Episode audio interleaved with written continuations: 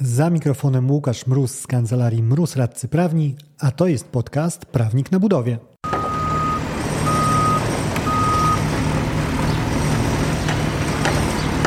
To gorzej niż zbrodnia. To błąd. Mniejsza o to, z czyich ust w rzeczywistości padł ten zwrot w kontekście egzekucji księcia Ludwika. W realiach budowlanych jest on wdzięcznym komentarzem do wyroku kończącego pozytywnie dla wykonawcy spór o zwiększony zakres robót. Spór, w którym wykonawca najpierw popełnił błąd, a później wykorzystał błąd, żeby wykręcić się z umowy i płacenia kary umownej za odstąpienie od niej przez zamawiającego. O tym właśnie w tym odcinku. Za mikrofonem Łukasz Mróz, a to jest podcast Prawnik na budowie.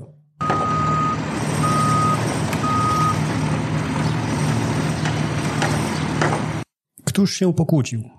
Pokłócił się wykonawca jakiejś tam sali gimnastycznej, niedoszłej i niedoszły wykonawca, ponieważ okazało się, że po rozpoczęciu robót wprawdzie rozpoczął, ale nie zakończył, ponieważ w trakcie realizacji zamawiający wyprosił wykonawcę z placu budowy, no i finalizować tą inwestycję musiał już ktoś inny. Jednak zanim zamawiający wyprosił wykonawcę z placu budowy, ten zdążył złożyć swoje oświadczenie, oświadczenie o uchyleniu się od skutków błędu. I w czym tego błędu upatrywał? W tym, że został wprowadzony w błąd co do pewnej kategorii robót, której on się nie dopatrzył, a którą jednak wykonać trzeba było i która bardzo mocno rzutowała na rentowność tego kontraktu z perspektywy wykonawcy. Nie uszczegółowiono w dokumentacji robót drenarskich. Nie było w niej takich rzeczy jak usytuowanie studzienek, uszczegółowienie rzędnych ich posadowienia czy określenie rodzaju studzienek drenarskich. Nie przedstawiono szczegółowo przebiegu trasy tego drenażu czy sposobu włączenia go do instalacji istniejącej już deszczowej. Co istotne, ten drenaż opaskowy nie występował też na projekcie zagospodarowania terenu. Nie było nawet w przedmiarach odniesienia jakiegokolwiek do robót drenarskich, nie było jak ich wyłapać stamtąd. Czy gdziekolwiek był? No, był. W rysunkach architektonicznych pokazujących przekroje budynku umiejscowiono drenaż. Na, to, na kilku z nich i można powiedzieć, no cóż, tu była ta sygnalizacja drenażu do wykonania i tak też wskazywał zamawiający, czyli taka troszkę opcja Wodeckiego. Gdzieś jest, lecz nie wiadomo gdzie, drenaż, który warto zrobić. Mamy więc sugestię tak naprawdę realizacji drenażu w jednym z szeregu dokumentów, przy czym jeżeli chodzi o te rysunki architektoniczne, na których wyczytać można było drenaż, no to oczywiście one nie były wyłączną podstawą do wykonania robót. To była sugestia, a nie instrukcja, jak ten drenaż wykonać. Temat wyszedł na jaw wtedy, kiedy wychodzi większość tematów problematycznych, czyli już w trakcie realizacji. No i kiedy wyszedł, zaczęły się przepychanki co do tego, czy płatne jest to ekstra, czy też nie. W oczywiście podejściu zamawiającego nie było mowy o tym, żeby była to jakaś dopłata, no bo to ryczałt, bo ten przedmiar to niczemu nie służy. No i generalnie to mamy w jednym z dokumentów wskazane, że trzeba to zrobić, więc trzeba było się domyślić, ewentualnie dopytać i tak dalej, i tak dalej. W ciekawym kierunku jednak argumentacyjnym poszedł wykonawca, ponieważ on stwierdził, że ten jego błąd co do tego, że będzie do wykonania, czy raczej nie będzie do wykonania ten drenaż, był nie tylko takim błędem w znaczeniu potocznym, kolokwialnym, codziennym, ale był nawet błędem w znaczeniu prawnym. Rzeczą, którą znaleźć możemy w artykule 84 KC i w pierwszej instancji no nie zdołał sprzedać tej argumentacji sądowi i okazało się, że wykonawca wziął w plecy bo tu troszkę dopowiadając, to wykonawca został pozwany przez zamawiającego, ponieważ jak wyszły problemy z tymi robotami dodatkowymi w ocenie wykonawcy, no to jak uczy doświadczenie, taki problem bardzo szybko eskaluje. Tutaj eskalował on również na kwestie harmonogramowe i tak dalej, i tak dalej. Skończyło to się tym, że mimo, że temat dotyczył robót dodatkowych w ocenie wykonawcy, no to skończył się zerwaniem kontraktu, no bo posypała się cała e, realizacja i zamawiający po tym zerwaniu współpracy naliczył zwyczajowo obecne w kontrakcie 10% wynagrodzenia kary umownej za odstąpienie i tych pieniędzy żądał w sądzie. I o ile dobrze mu poszło całkiem w pierwszej instancji, o tyle no słabo już wylądował w drugiej. I patrząc z drugiej strony, no druga instancja była szczęśliwsza z perspektywy wykonawcy. Ponieważ sąd zgodził się z wykonawcą, że tutaj rzeczywiście można powiedzieć, że wykonawca na ten błąd nie tylko faktyczny, ale i prawniczy się załapał.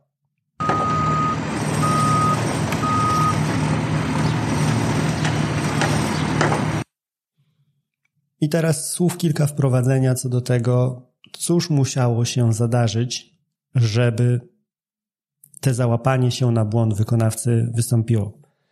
Trzy rzeczy są istotne w takim przypadku.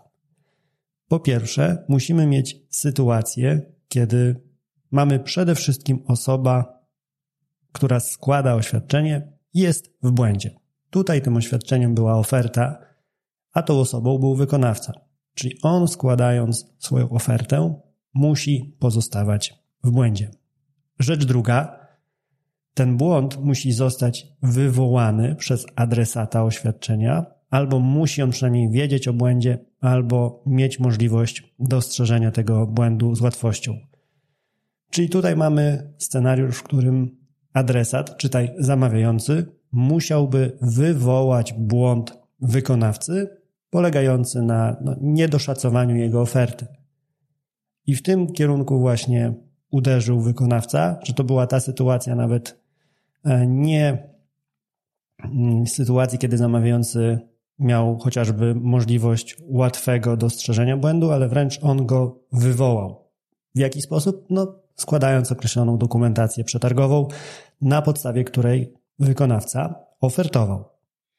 No i ostatnia rzecz, trzecia, jeżeli rozmawiamy o błędach prawniczych, to interesują nas tylko błędy istotne, co oznacza, że gdyby osoba składająca oświadczenie, znowu tutaj wykonawca, nie działała pod wpływem błędu i oceniała sprawę rozsądnie, nie złożyłaby oświadczenia tej treści. Znowu przekładając na konkret, gdyby wykonawca nie był w błędzie co do tego, że drenażu tutaj nie wliczył, a wliczyć powinien, gdyby wiedział, że wliczyć go trzeba, no to nie złożyłby oferty, jakiej złożył, no bo kwotowo wyglądałaby ona inaczej.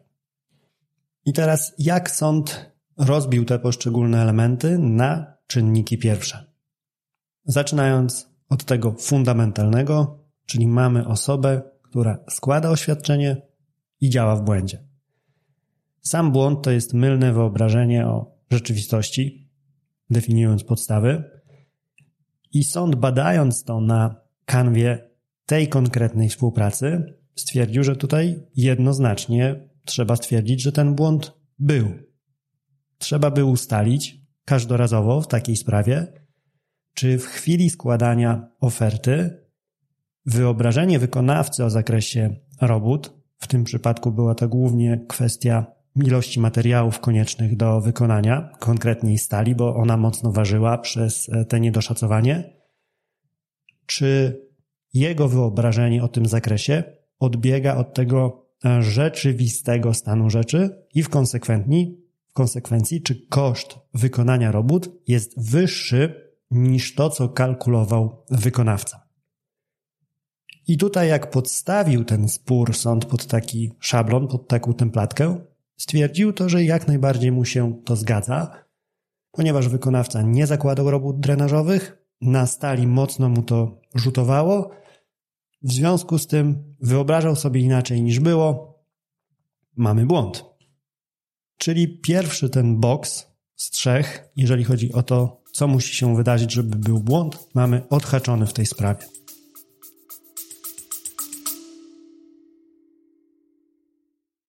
Wracam na trasę szkoleniową. Z Akademią Kontraktów Budowlanych, czyli swoim autorskim szkoleniem, odwiedzę cztery miasta. 23 lutego Katowice, 13 marca Poznań, 19 kwietnia Warszawa i 10 maja Gdańsk. Wszystkie detale i szczegóły o rejestracji znajdziesz na stronie prawniknabudowie.com ukośnik Akademia. Raz jeszcze luty Katowice, marzec Poznań, kwiecień Warszawa, maj Gdańsk. Akademia Kontraktów Budowlanych, strona internetowa prawniknabudowie.com ukośnik Akademia. Do zobaczenia. I teraz wchodzimy do clue tego sporu, czyli element drugi. Czy można powiedzieć, że przedstawiając przedmiary nie pokazujące tych drenażowych tematów, to zamawiający wprowadził wykonawcę na minę, czyli mówiąc prawniczo, to adresat oświadczenia wywołał błąd. Czyli adresat oferty wykonawcy doprowadził do niedoszacowania. I znowu sąd bierze to na tapet i kwituje to w ten sposób, że wykonawca rzeczywiście nie spodziewał się, robiąc kosztorys na podstawie przedmiaru robót, że może być różnica w stosunku do projektu i tak istotna kwotowo, która zaboli go po kieszeni. Ponieważ tutaj sąd zauważa, no, że ten cały spór rozbił się tak naprawdę o obawę wykonawcy co do rentowności projektu po tym, jak będzie musiał dopłacić nieprzewidziane kwoty przez siebie do zakupu stali. W związku z tym mamy tutaj tą praprzyczynę wszelkich problemów i rzeczywiście pokazuje to, że wykonawca, składając ofertę, był w błędnym przeświadczeniu, że ilości materiałów, w szczególności stali, będzie istotnie niższa niż to miało w rzeczywistości miejsce. I w konsekwencji oczywiście będzie rzutowało to na koszty potrzebne do wykonania robót, które z kolei będą odpowiednio wyższe i znowu wracając w rejony niższe, no niższy będzie zarobek, a być może nawet będzie dopłata do tego projektu ze strony wykonawcy. I jak to się ma do wywołania błędu przez adresata oświadczenia, czytaj, zamawiającego?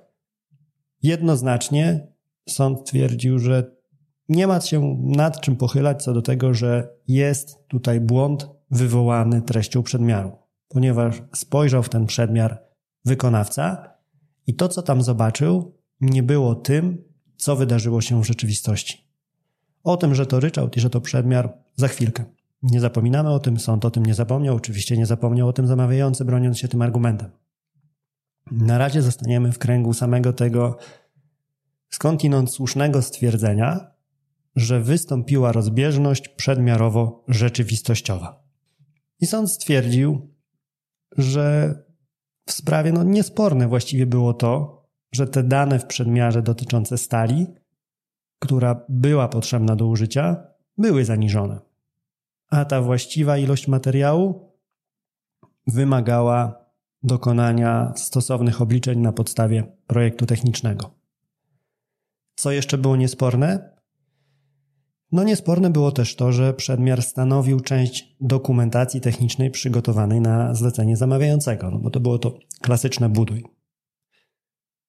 Co również było nieistotne, to, że w specyfikacji zamawiający, opisując przedmiot zamówienia, odesłał do jednego z szeregu załączników i w tymże załączniku wskazano, że szczegółowy zakres robót objętych zamówieniem określa dokumentacja techniczna, w nawiasie projekty branżowe i tutaj caps lock na potrzeby tego podcastu obmiary robót. Czyli Odwoływano się też do obmiarów. Oczywiście chodziło o przedmiary nazywane tak może, żeby e, słownik synonimów troszkę popracował przemiennie. W każdym razie był punkt zaczepienia w dokumentacji pokazujący, że obmiary łamane na przedmiary jednak są używane i ma, znaczenie mają. I tu wracamy właśnie do kwestii tej, której już zaczepiłem czyli same znaczenie przedmiaru w ryczałcie. No, Wiemy wszyscy doskonale, jakie są reguły gry, jeżeli chodzi o ten dokument w ryczałcie, czyli ten pomocniczy charakter, czyli nieopisywanie przedmiotu umowy, czyli co najwyżej orientacyjne pokazanie skali i tak dalej, i tak dalej. Jest to wszystko prawdą. Z tym, że tutaj sąd troszkę spojrzał na to z innego kąta.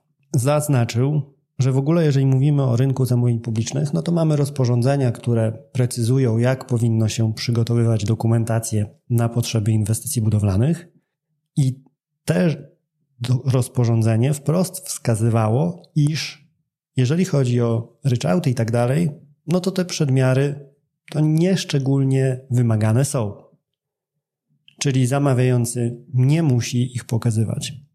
A tutaj zdecydował się na to pokazanie i clue rozmyślań sądu można oddać prostym, że okej, okay, ja rozumiem jako sąd, że ten przedmiar to nie jest jakiś tam święty gral. Niemniej, jeżeli już zamawiający, mimo że nie masz takiego obowiązku, zdecydujesz się go pokazać, to nie można zostawić go zupełnie bez znaczenia. On znaczenie jak najbardziej mieć będzie w takich sporach jak ten.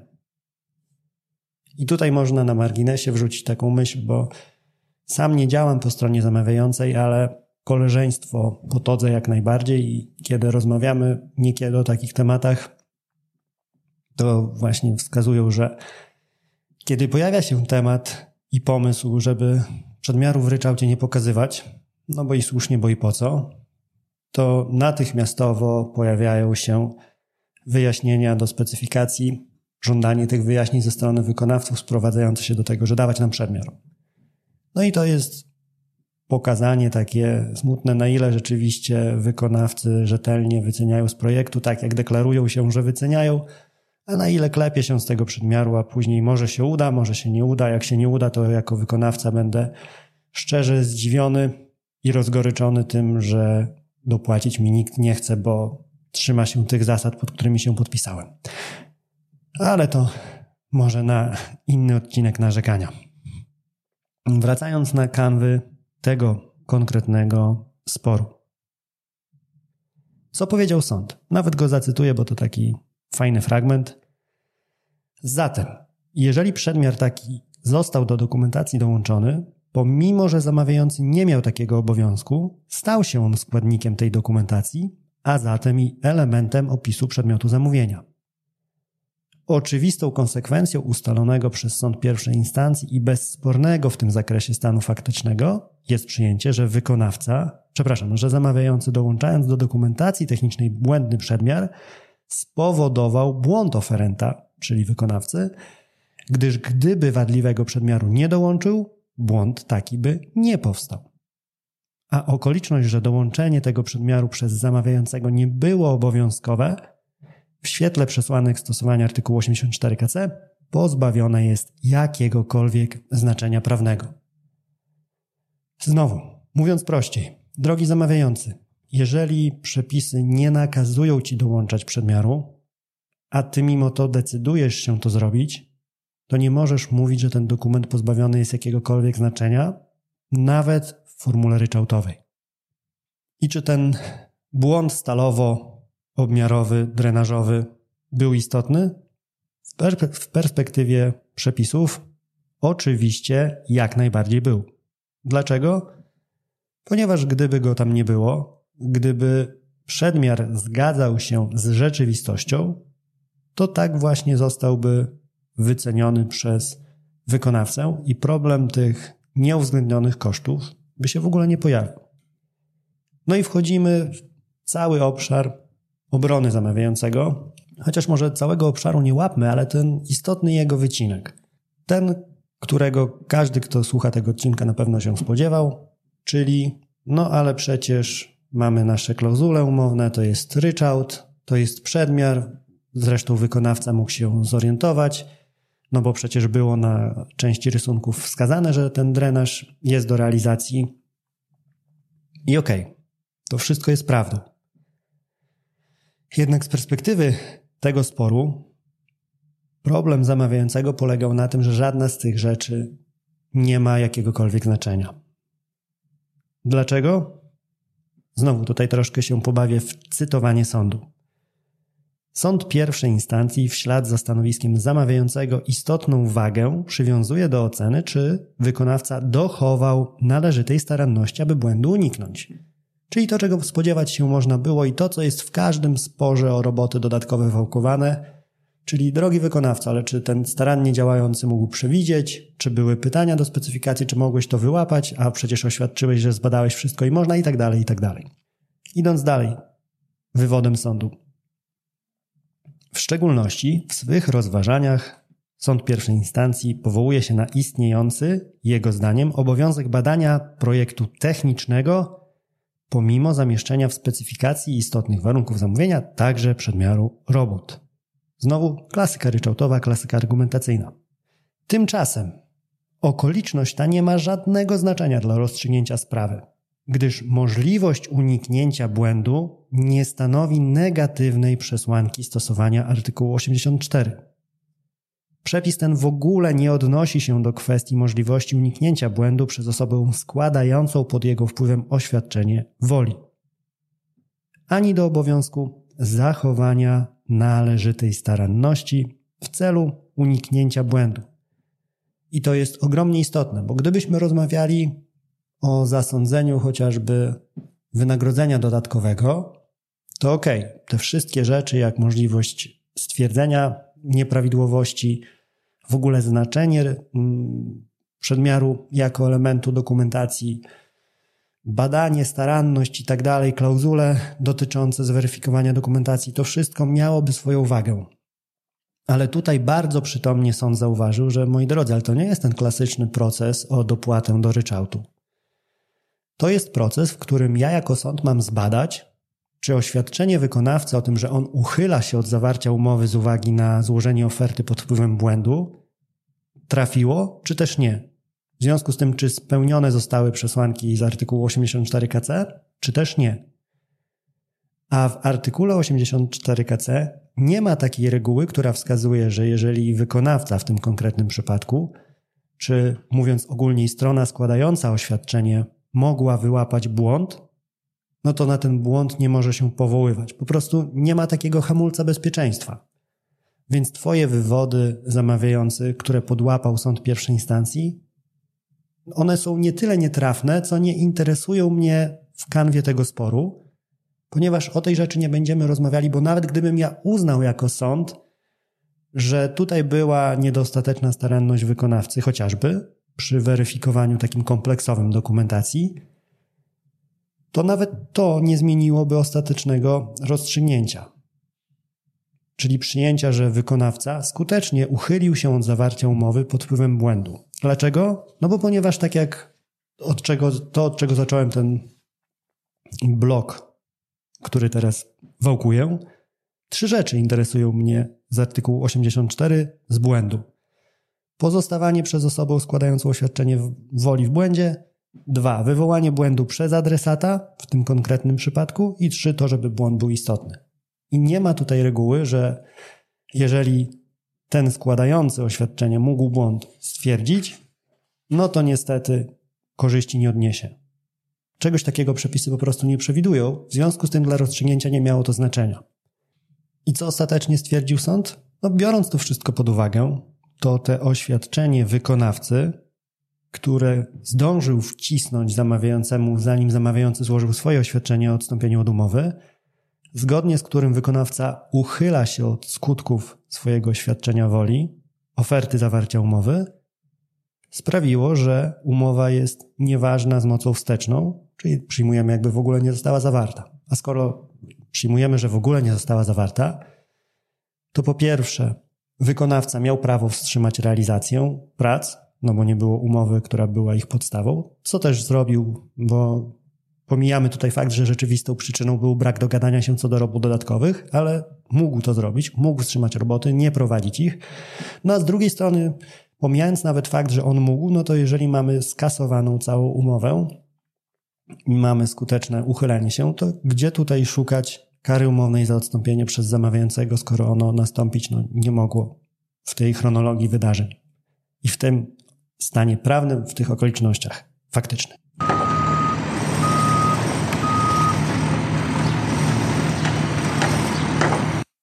Słuchając, mogłeś, mogłaś nabrać przekonania, że piękna rzecz, piękny scenariusz, no i nic tylko kopiować do innych stanów, innych umów, innych realizacji. No bo ten scenariusz jest bardzo klasyczny. To jest taki zwykły, ograny, oklepany motyw sporu o roboty dodatkowe. Czy to chwyci? Tutaj chciałem bardzo mocno wstrzymać konie i powściągnąć entuzjazm. Nie przypadkiem nie jest to często spotykane rozwiązanie. Tutaj sąd przychylnie podszedł do wykonawcy i nie zdziwiłbym się, ba, spodziewałbym się bardziej, że częstszym rozwiązaniem będzie to, że ten sam mechanizm nie zostanie powtórzony w innych przypadkach. Czyli bardziej bym się spodziewał tego, że sąd nie kupi takiej argumentacji, niż to, że, niż to, że ją kupi. No bo podstawowy tutaj problem i podstawowy argument ze strony zamawiającego to jest to, że ja wcale nie wprowadziłem w błąd, ponieważ dokumentację trzeba czytać kompleksowo, uzupełniająco się i tak dalej, i tak dalej. I patrząc na jej treść, w związku z tym nie wprowadziłem w błąd, bo chociażby w innym miejscu dokumentacji wprost zastrzegłem, że przedmiarów to nie bardzo się chwytamy, to kwestia orientacyjna i tak dalej, i tak dalej. Te klasyczne argumenty, które jak najbardziej w moim ocenie mogą chwycić i zagrać na niekorzyść wykonawcy. Także z jednej strony nie chciałbym, żebyś po wysłuchaniu tego odcinka stwierdził czy stwierdziła, że ok, to my od dzisiaj strzelamy tym w każdym przypadku, no bo przecież idziemy po swoje i oczywistym jest, że dowieziemy ten temat dla siebie korzystnie. Ale ciekawy wątek z pewnością jest i jeżeli już idziemy w taki kardynalny spór ze zrywaniem kontraktów włącznie, no to cóż, strzela się ze wszystkiego. Więc jeżeli jest jeszcze jeden pocisk do dodania, dlaczego nie odpalić i tej rakiety? Dzięki za odsłuchanie tego odcinka. Jeżeli chcesz się ze mną skontaktować, możesz napisać na biuro małpa albo zadzwonić na 577 665 077. Znajdziesz mnie też w mediach społecznościowych. Na LinkedIn jako Łukasz Mróz, a na TikToku, Facebooku i Instagramie jako Prawnik na Budowie.